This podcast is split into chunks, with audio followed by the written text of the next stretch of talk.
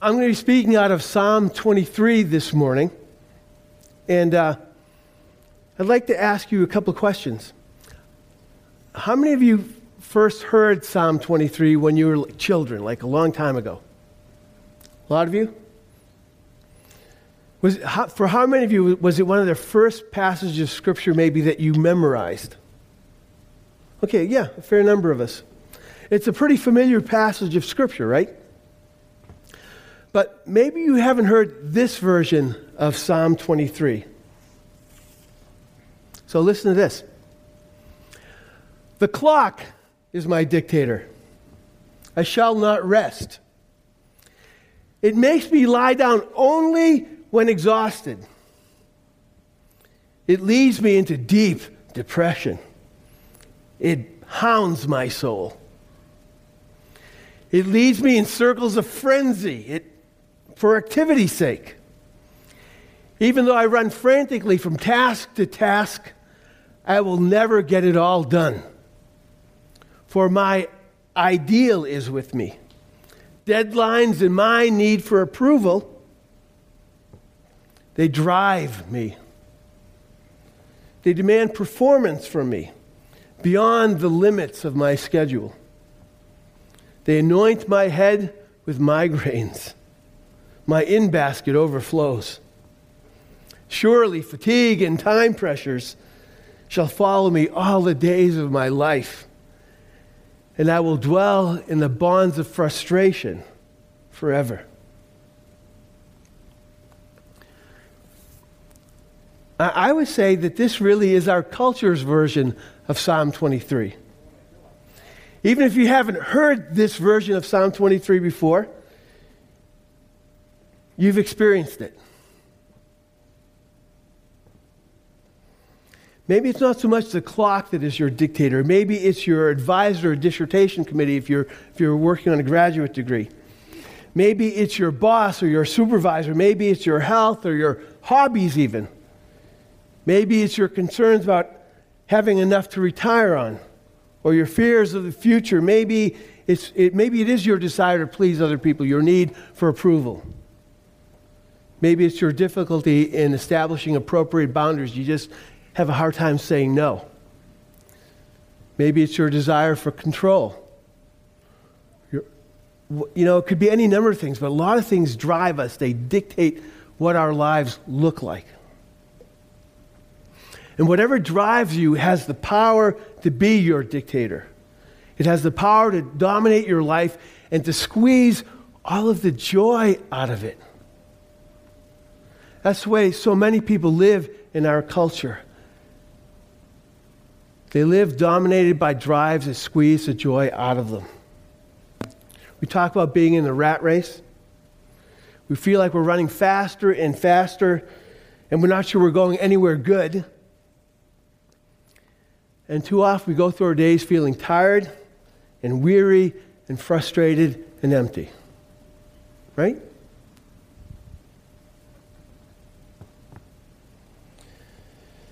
Well, now, here's the Bible's version of Psalm 23. The Lord is my shepherd. I shall not be in want.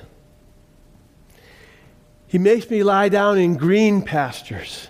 He leads me beside quiet waters. He restores my soul. He guides me in paths of righteousness for his name's sake. Even though I walk through the valley of the shadow of death, I will fear no evil. For you are with me. Your rod and your staff, they comfort me.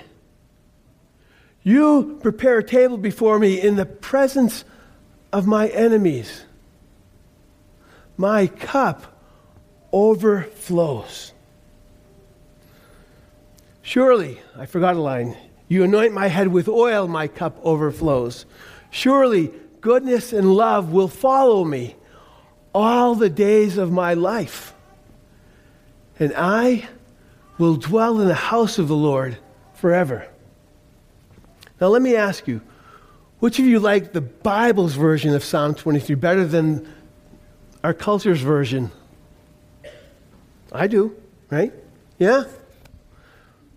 So, what is it about Psalm 23 that speaks to us? It speaks to us because it shows us that life doesn't have to be lived the way most people live it. It doesn't have to be frenzied and harried and frustrating and empty. It just doesn't. We don't have to be anxious about all the things that we're anxious about. If we know who our God is, we do not have to live the way our culture lives.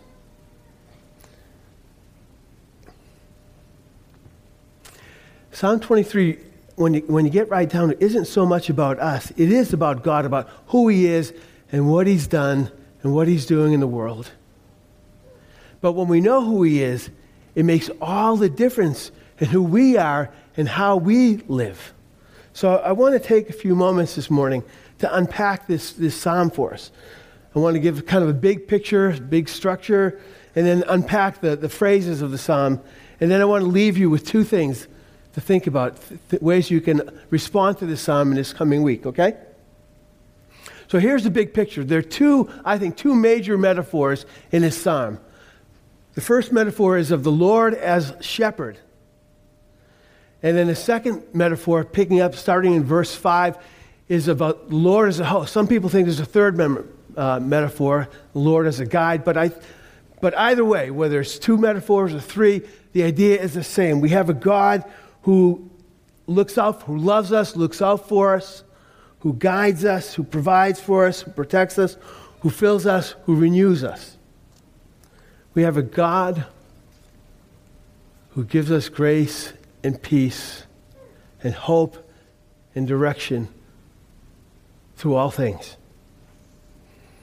Now, in this psalm, there are 10 imperfect tense verbs. An imperfect tense is a verb which uh, begins in the past. It's a past tense verb, but which has effects that continue into the present. There are 10 of those verbs in this passage, in this, in this psalm. So, for example, an imperfect tense verb says, The Lord is my shepherd, I shall not want. What it means is, I have not wanted, and I will not want. Uh, he makes me lie down in green pastures. He made me lie down and continues to enable me to lie down in green pastures. He restored my soul and he continues to restore my soul. Past tense with continuing effect. So it's ongoing action, if you will. What the psalmist is saying by using that is that God is present in our lives all the time. He's active in an ongoing, continuing way to provide for us, to protect us, to lead us, to comfort us, to, to give us all that we need. He's present and active at all times, in all moments, every day, in every situation, to every one of his people, to every one of you. He's present and active for your good today. In this place, He's present, active in whatever situation you find yourself. God is present, active to you, and active in your life as an individual. As an individual, He's present and active in our lives corporately as a church. You are His people. His church. He loves you with a fierce, a relentless, an unshakable, an everlasting love. That's the big picture of this psalm. Now, let's start looking at some of the phrases. The Lord is my shepherd, I shall not be in want. Our whole system, our whole economic system, is built on creating felt needs and satisfying as many wants as possible. He wants to create wants and turn them into felt needs. That's the way our system works. That's not what David's talking about. He's not talking about uh, satisfying every want that our culture can create for us to, to, to have. He's talking about basic needs, real needs food, shelter, water, quiet, rest. He's talking about being surrounded by the Lord's presence and grace. Those are the real needs that we have. God, our shepherd, God, our guide, God, our host, gives us what we really need to flourish. All the stuff we really need. And what we really need more than anything is God. We need God. And He gives us Himself, He gives us all of Himself. We are indwelt by the Holy Spirit of God. Christ lives inside us. The Lord is my shepherd. I shall not be in want. He's given us all that we really need. Then the text continues, the psalm continues. He makes me lie down in green pastures. Now, this is an interesting. When, when, you, when you read the, the, the, the phrase in English, he makes me lie down, it almost seems like he's forcing us to lie down. That's not what the Hebrew phrase really means. What it means is he enables us to rest, he settles us down. It, it, it's got this idea of, of just making it possible for us to be able to settle down to rest. So you, uh, you can think of a parent who has a fussy child. The child is fussy, crying, you know, just not in a good state, agitated. And then the parent picks up this child and holds the child and starts to speak to the child and, and to caress the child, and the child starts to calm down. He settles down. This is the image that I think David is thinking about, the kind of image he's thinking about when he says, He makes me lie down in green pastures. Sheep are flighty. They need the voice of the shepherd. They need the, to, to see the shepherd to be able to calm down, to be at rest. Just like a fussy child needs a parent who's able to calm that child down. God does that for us. When we're tuned into God, when we look to Him and recognize His presence, He has the power to settle us regardless of our circumstances.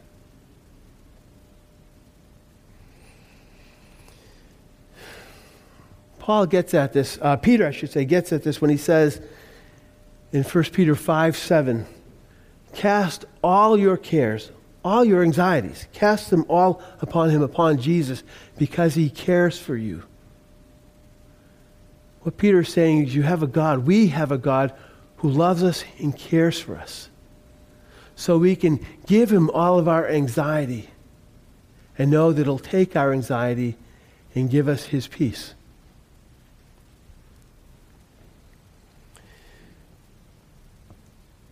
David also says, He leads me beside quiet waters. Sheep apparently cannot drink if the water is flowing. They, they like to be settled, they like it to be quiet, not moving. And what a shepherd does is he looks for places where sheep can find that kind of water. And sometimes, apparently, they'll even stop up a stream, a part of a stream, so that the, the current doesn't flow there, so that it's quiet, so that sheep can, can drink from that place. So a shepherd does whatever is necessary, whatever needs to be done to enable his sheep to find a place that, that they will actually drink from. We're the same way. We need quiet and we need peace in order to truly rest. The problem with our world is it's not that kind of world. It's turbulent. It's messy. It's chaotic. It's fast paced. David knows about that kind of world. Uh, when David talks about green pastures and he talks about quiet waters, he's not talking about a fantasy world that he created in his mind. Uh, he, this isn't pie in the sky stuff for David. He knows about turbulence. If you look at, if you read the life of David, you know that uh, he experienced civil war. He experienced treachery from his friends and betrayal. You know that he uh, experienced the death. He saw his, the death of his beloved son. We, you know that uh, he made messes of his own life and experienced some of that.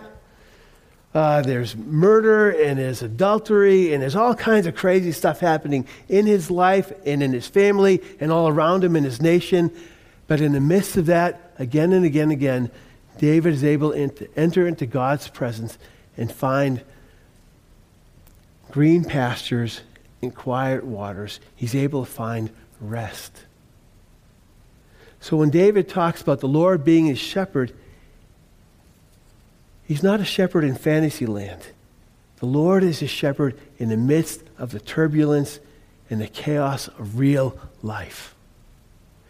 And if that's true for David, it can be and is true for us. Amen?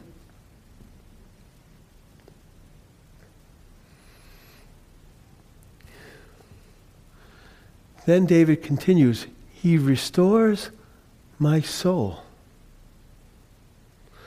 Now, again, this is an interesting term in Hebrew. The literal translation is, He brings me back. So the Lord brings me back, David says. It does, along with that, carry the sense of restoring and repairing. He brings me back and restores and repairs me. But the idea here is that a sheep is lost. And because the sheep is lost and away from the shepherd, it's in trouble. It has no way of getting access to things that it needs to pros- prosper. It doesn't have a way to get at food and drink and shelter and protection. And so, in order to restore this sheep, the shepherd has to go and find it and bring it back. Okay? Now, how do sheep get lost? Think about it. How do sheep get lost? It's not like they wake up in the morning and say, you know, I think I'm going to try to escape today. I feel like exploring, so I'm going to I'm going to kind of hide, and uh, when, the, when the shepherd turns his back, I'm just going to take off. Sheep don't think that way. At least I don't think they do. Okay? I'm guessing that what happens with sheep is they start to graze and they're not paying attention to, to where they are, and they just kind of follow the grass and they follow it a bit, and then they kind of look up all of a sudden realize nobody else is there. They just got distracted by what they were doing.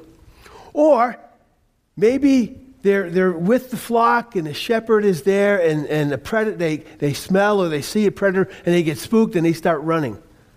They lose track of their shepherd and keep on running, and then all of a sudden they're, they're just, again, they're lost. So whether they get distracted or whether they get spooked, somehow they get lost. They're far from where they should be, where they need to be. And the shepherd has to go find them and bring them back. Maybe that's the way we get lost too. I don't know. I don't think that most of us wake up in the morning and say, you know, I think I'm going to run away from Jesus today. I think I'm going to try to hide from Jesus. I'm going to go exploring. I think what happens for a lot of us, what happens with me, is that we start doing, we get caught up in the things that we're doing, and we get into them, and uh, and then all of a sudden we look up and say, "Wait a minute." I, have been following this trail, and uh, I'm not sure where I am, and I'm not sure where Jesus went, but I'm not there either. I, you know, I can get distracted. Sometimes I can get spooked too something happens in my life, I get some bad news or, you know, whatever, and I get fearful and anxious, and instead of looking to Jesus, I start looking at the problem, and the more I look at the problem, the bigger it gets. And it just kind of consumes me, and it surrounds me, and it cuts me off from Jesus. Right? Isn't that the way it happens for you too? We can get lost so easily, either through distraction or, th- or through fear and anxiety. And when that happens, we need the shepherd to come find us, to bring us back. The, uh, the verb here that David uses is a causative verb. What that means is it's the verb is that the, the, the, it's the, the action has to be done to us the action causes the effect wanted. What David is saying is that sheep cannot find their way back by themselves. Whether they're literal sheep or human sheep, we can't find our way back by ourselves. We need the shepherd to come looking for us. And that's, in fact, what the shepherd does. We've been celebrating the Christmas season for the last few weeks.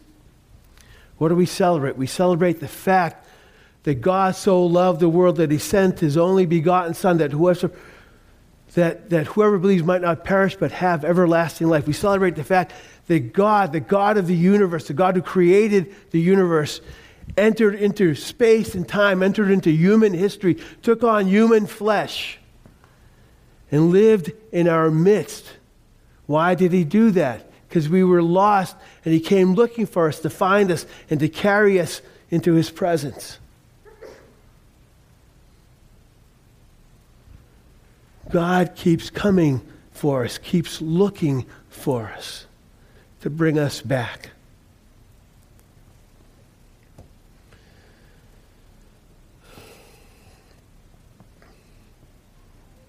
And all of this stuff the, quiet, the green pastures and the quiet waters, the leading and the guiding, the seeking and the finding, all of that is meant to, to make us alive and full and deep and rested and joyful in His presence.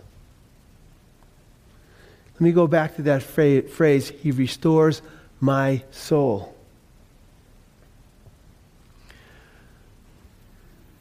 The reason that we need our souls restored is because our souls get damaged. They get damaged because we keep running away, we keep getting lost. And every time we're far from our shepherd, our, soul, our souls get beat up.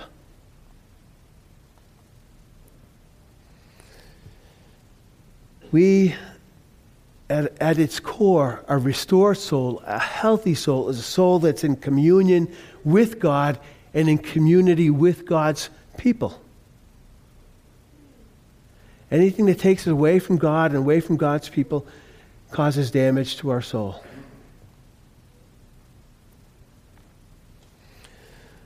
A restored soul is a soul that has put the full weight of its trust in God a soul that surrendered its will to God's will. It's characterized by attentiveness to God. It's characterized by gratitude and contentment with the Lord's provision. It's a surrender to the Lord's will. At it, again, at its core, it's a pursuit of Jesus as our greatest treasure. It's knowing where our treasure is and going after him. And what threatens and damages our soul is the fact that we are sinful and idolatrous people. The sin of idolatry, where we value something or someone more than we value God. The sin of unbelief and fear, where we don't trust in God's power and God's wisdom and God's guidance and character in all circumstances. We believe that something is too big for God to handle the sin of self absorption, being so, so caught up with ourselves that we forget about God and drift away from Him, drift away from close relationship with Him. The sin of pride, trusting in our own strength, our own wisdom or ability or skill. The sin of laziness, maybe, or lack of discipline, not doing the things that keep us connected with, with Jesus. Now, how does our Lord restore us?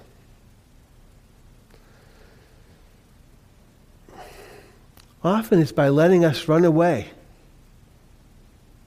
until we come to our senses. There's this great line. Uh, uh, Dan Allender and Tremper Longman wrote a book called Cry of the Soul, where they talk about how our emotions reveal to us where we are with God. And in that book, there's this line that says, God has so, God's passion is to rig the world so that we are compelled to deal with whatever blocks us from being like his glorious Son. God's passion is to rig the world so that we are compelled to deal with whatever blocks us from becoming like his glorious Son. What God wants for us is to be like Jesus. What he wants is to conform in us the character of Jesus. And God will allow us to reap the consequences of our actions so that we come to our senses and God, help me. God, come and find me and bring me back. Okay? The Lord restores us by not letting us get away, not letting us continue in this stuff that will keep us from becoming like Jesus. He does that because he loves us fiercely. It's a tough, committed love.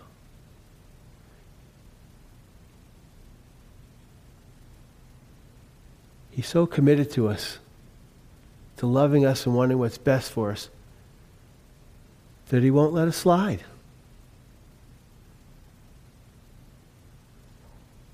He sticks with us.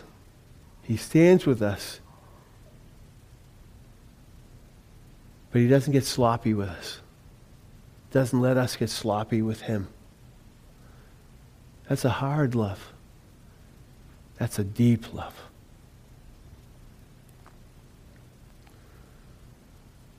We ought to thank God for that kind of love. Because it's that kind of love that helps us to be who we were created to be before the foundation of the earth. We were created to become like Jesus. Thanks be to God. David continues Even though I walk through the valley of the shadow of death, I will fear no evil, for you are with me. Your rod and your staff, they comfort me. Again, the Hebrew phrase here can be tra- translated as valley of the shadow of death or valley of the deepest shadow. Uh, in, in a number of places in Israel, at the bottom of a valley, there are these deep, you know, the, the winter streams have cut these long, deep crevices where it's just dark and it's dangerous. There are valleys of the deepest shallow. There are also valleys of death. What happens is there are places that shepherds would have to take their flocks sometimes in order to find graze, and they'd have to go through these to get where they needed to go. But there, there were places where a sheep could slip and fall and be killed. So David saw a lot of those. But he also saw them not just literally, but metaphorically. I, I talked a minute ago about the kind of life that David lived chaotic, turbulent, violent, broken all around him. Maybe that's what David was also thinking about when he wrote Psalm 23. But what he's talking about is that the valley of the shadow of death, or the valley of deepest shadow, is a place that's dangerous and it's scary and it's frightening, it's life threatening. And we all find ourselves in those kinds of places sometime in our lives. That's the truth for us. The valley of death, the valley of deep shadow, is a section of the trail of life that cannot be avoided by any of us. Can't be avoided. There's no bypass, there's no magical escape. The only way forward is through. The only way forward is through. Through the valley of sin, the valley of death, Now, some people endure loss and trauma, and they allow themselves to think, to believe that they're trapped in the middle of it, and they're always going to be trapped in this dark valley. And often the biggest problem when we're in Death Valley isn't the valley itself, but the fear that it can generate. It's the fear to become so big that we can't see God anymore. and don't recognize He's right there with us to lead us through. And even for some of us, it's not even the, the presence in the deep valley, the dark valley, the valley of death, but the fear of being in it eventually at some point that, that clouds our eyes and cripples us and keeps us stuck. Some of us are chronic worriers. We project ahead. We anticipate the death valleys that might come, and we get trapped in fear. I know a little bit of that too.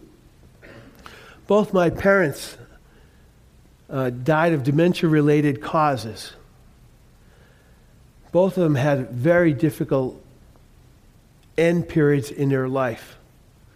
The last two years of my dad's life, he was kind of in a catatonic state. He, he, did, he was kind of frozen. He couldn't move. He didn't speak.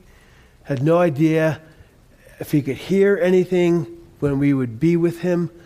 It, just didn't register anything. And uh, about three years ago, I started experiencing some weird physical kinds of stuff in my own body. My feet started becoming numb, and I uh, had all kinds of tests done, and they couldn't figure out what was causing that. And my speech was getting slurry, still gets slurry sometimes. These weird muscle weaknesses where it goes, and then it, it passes, and it, you know, I have no idea what's going on with me. I've had a lot of tests done, and uh, I really don't know. They don't know. Doctors don't know. They've eliminated some things, but they don't really know what's causing this stuff in me. And in the back of my head, I keep thinking, I wonder if I'm going to end up like my dad. And if I let myself stay there, I can get trapped right in the middle of the valley of the shadow of death.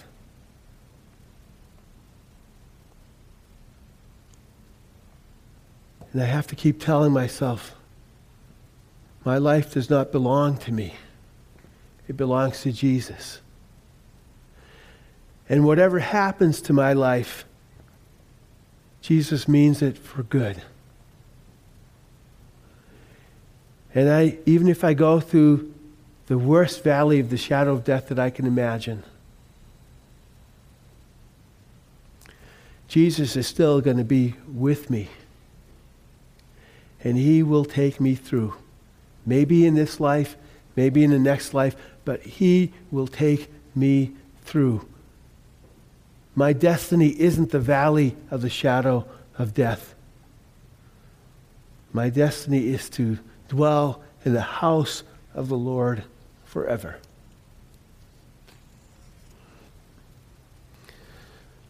I'm guessing that many of you, maybe all of you, in one way or another, are feeling something of the valley of the shadow of death right now, today. Maybe it's health concerns, maybe it's financial concerns, maybe it's family stuff, relational issues, maybe it's stuff happening with your kids or your friends. There's stuff going on that scare the hell out of you.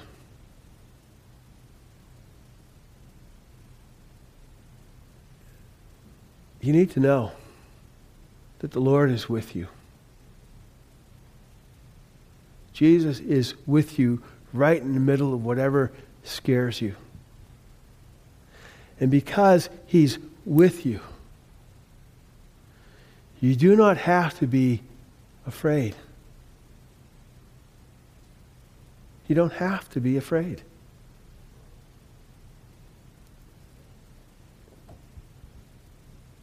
John writes in John chapter 10 I am the good shepherd.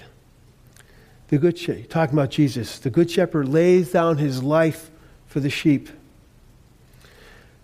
The hired hand is not the shepherd and does not own the sheep. So when he sees the wolf coming, he abandons the sheep and runs away. Then the wolf attacks the flock and scatters it. The man runs away because he's a hired hand and cares nothing for the sheep. I, though, am the good shepherd.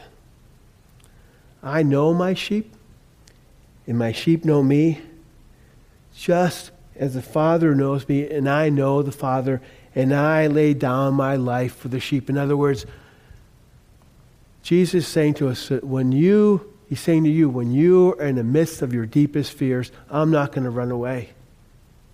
I'm there. And I have laid down my life for you. So, really, the things you should be most afraid of sin and Satan and death I've already conquered for you. I've dealt with everything and anything that can separate you from me. You do not have to be afraid. That's why Paul says in Romans 8, What then shall we say in response to all these things? If God is for us, who can be against us? He who did not spare his own son, but gave him up for us all, how will he not also, along with him, graciously give us all things. Who shall separate us from the love of Christ? Shall trouble or hardship or persecution or famine or nakedness or danger or sword? No. In all these things, we are more than conquerors through him who loved us.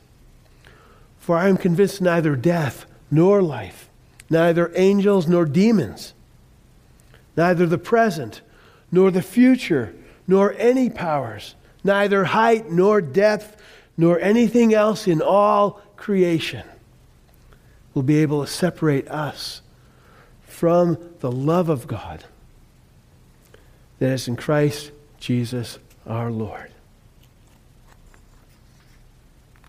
Amen. So David continues. You prepare a table before me in the presence of my enemies. You anoint my head with oil, my cup overflows. I, you know, I, I've read this psalm, I don't know how many hundreds of times. And I always kind of got hung up on this phrase you prepare a table before me in the presence of my enemies. In the presence of my enemies, what's that about? And uh, just earlier this week, I read this uh, commentary by Ken Bailey, Kenneth Bailey. And he says that what David is talking about is, you know, the Lord here is presented as a host who prepares a meal. He, he's a welcome host, prepares a meal, and he does it publicly. He does it in such a way that even the enemies of the person receiving the meal know about it. that he does and what happens what happens when you do something good for somebody else that, that is hated? The people who hate that person hate you too right? That's the way it works in the world. You know the friend of my enemy is my enemy kind of thing. Well think about why jesus was crucified who crucified him the religious hierarchy of israel why did they crucify him because he spent time with tax collectors and sinners. Jesus prepared a, a, table, if you will. He prepared a meal. He spent time with people who were despised. And he did it publicly. He didn't do it, you know, in the dark. He said, I love these people and I'm going to be with them and I'm going to love them and I'm going to save them and I don't care who knows. And he was crucified for it.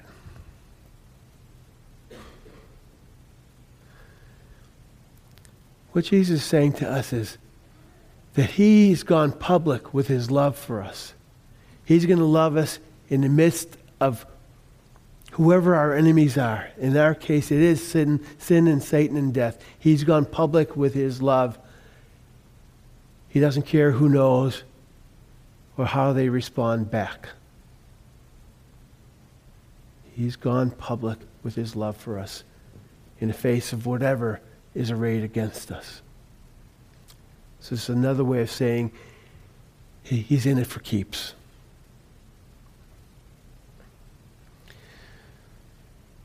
We celebrate the Lord's t- table together here at Journey, usually the first uh, Sunday of each month. We do this because of what Jesus has done for us. He's laid down his life for us, He's forgiven us, He's forgiven our sins. He's laid down his life as our good shepherd to save us. What we experience at Lord's table is Jesus preparing a table before us in the presence of our enemies, the enemies of our souls. It's a visible symbol of the Lord's conquering of those enemies. Because Jesus was willing to lay down his life for us, lay down his life on our behalf, the power of sin and Satan and death has been broken. That's what we remember, that's what we celebrate every time we celebrate the Lord's table together. Because of that, our cup overflows. It overflows. This is an expression of God's extravagant provision for us, extravagant, extravagant care for us. It speaks of God's overflowing generosity toward us. You know, there are two ways that people can live their lives. They can live their lives with a scarcity mentality, or they can live their lives with an abundance mentality. If you see your life is dominated by scarcity, you lead lives of stinginess. But if you see your life as dominated by abundance, you lead lives of generosity. Our God is a God of abundance. We are the people who sit at the Lord's table and feast on his goodness and generosity to us. And we're called to live lives of generosity, generous with our time and talents and energy and money and encouragement and affirmation and welcome and hospitality and grace and mercy and forgiveness. We're called to live lives of generosity. Because we follow a God who treats us that way. We follow a God who is generous us. Our cup overflows. And then David, thinking about all this, comes to this big, grand conclusion. He says, Surely goodness and love will follow me all the days of my life, and I will dwell in the house of the Lord forever. And he uses this Hebrew word, verb, radap. This word, you know, will follow me. It's just a weak verb.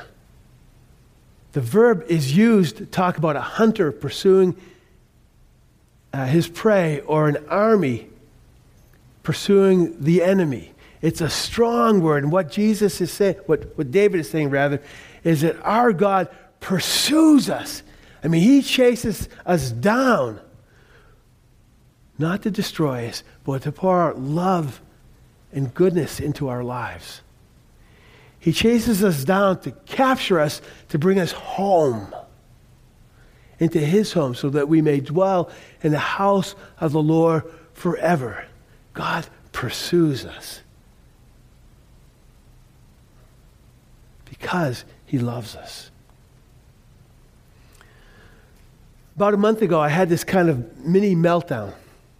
It was kind of like a little panic attack. I just felt overwhelmed with the pressure of all things I was trying to do. Things that were important, that I cared about, but I was feeling stretched too thin. Felt like I was failing in all of them. You know, I was, you know, I was, get, I'm working on a doctorate, and it just felt like it was a black hole. It didn't matter how much I did, there was so much more to do. It was never enough. And I'm working on some city stuff, the prayer movement in the city and networking of pastors and churches uh, this thing called Worcester Convoy of Hope and some other stuff, uh, trying to build bridges and relationships. And I just felt like it was, we were, I was getting stuck. Didn't see progress that I wanted to see.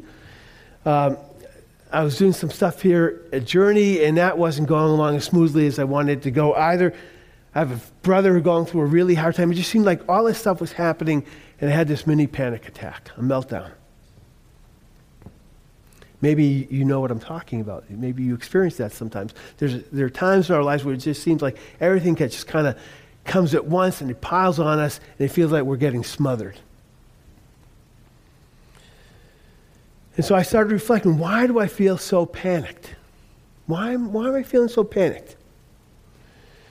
And uh, what was clear to me was, was that in the midst of all the busyness, I let myself get lost. I got distracted and I lost track of where Jesus is. I lost track of where I was in relation to Jesus. I cut myself off from Jesus. I didn't spend time with him. I didn't talk to him. I didn't uh, stay attentive to his presence. All of that. So, for the last few weeks, I've been trying to reconnect, if you will, with Jesus. I've been trying to let him find me and bring me back. I've been trying to start each day with him in his presence in a real way, not just a hurried way.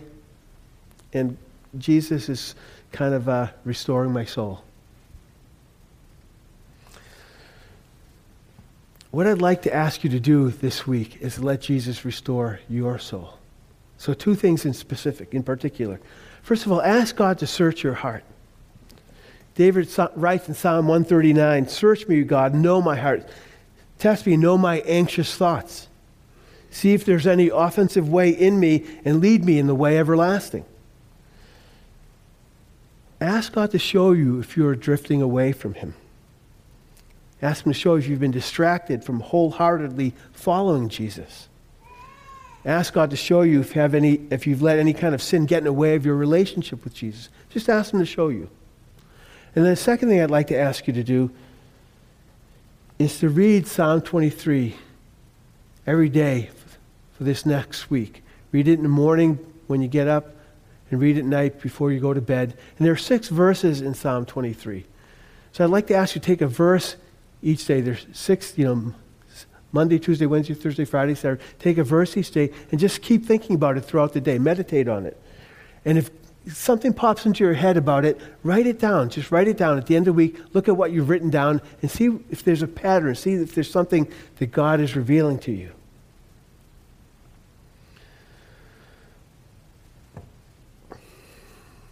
Don't let anything separate you from your shepherd.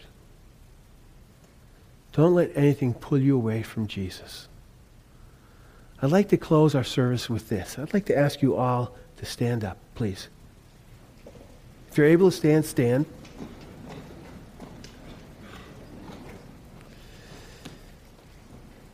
what I'm going to do is I'm going to read Psalm 23 out loud again, the Bible's version. What I'd like you to do is to close your eyes Close your eyes and, and kind of have your hands out, palms up.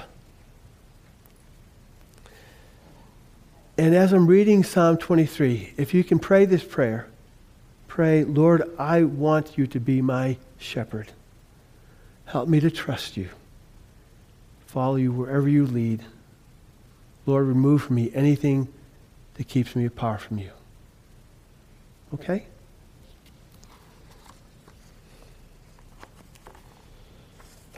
So here we go. The Lord is my shepherd. I shall not be in want. He makes me lie down in green pastures. He leads me beside quiet waters. He restores my soul. He guides me in paths of righteousness for his name's sake. Even though I walk through the valley of the shadow of death, I will fear no evil, for you are with me. Your rod and your staff, they comfort me.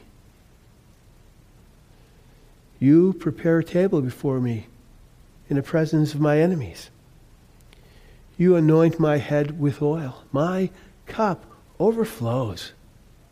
Surely, goodness and love will pursue me all the days of my life and I, I will dwell in the house of the Lord forever. Amen.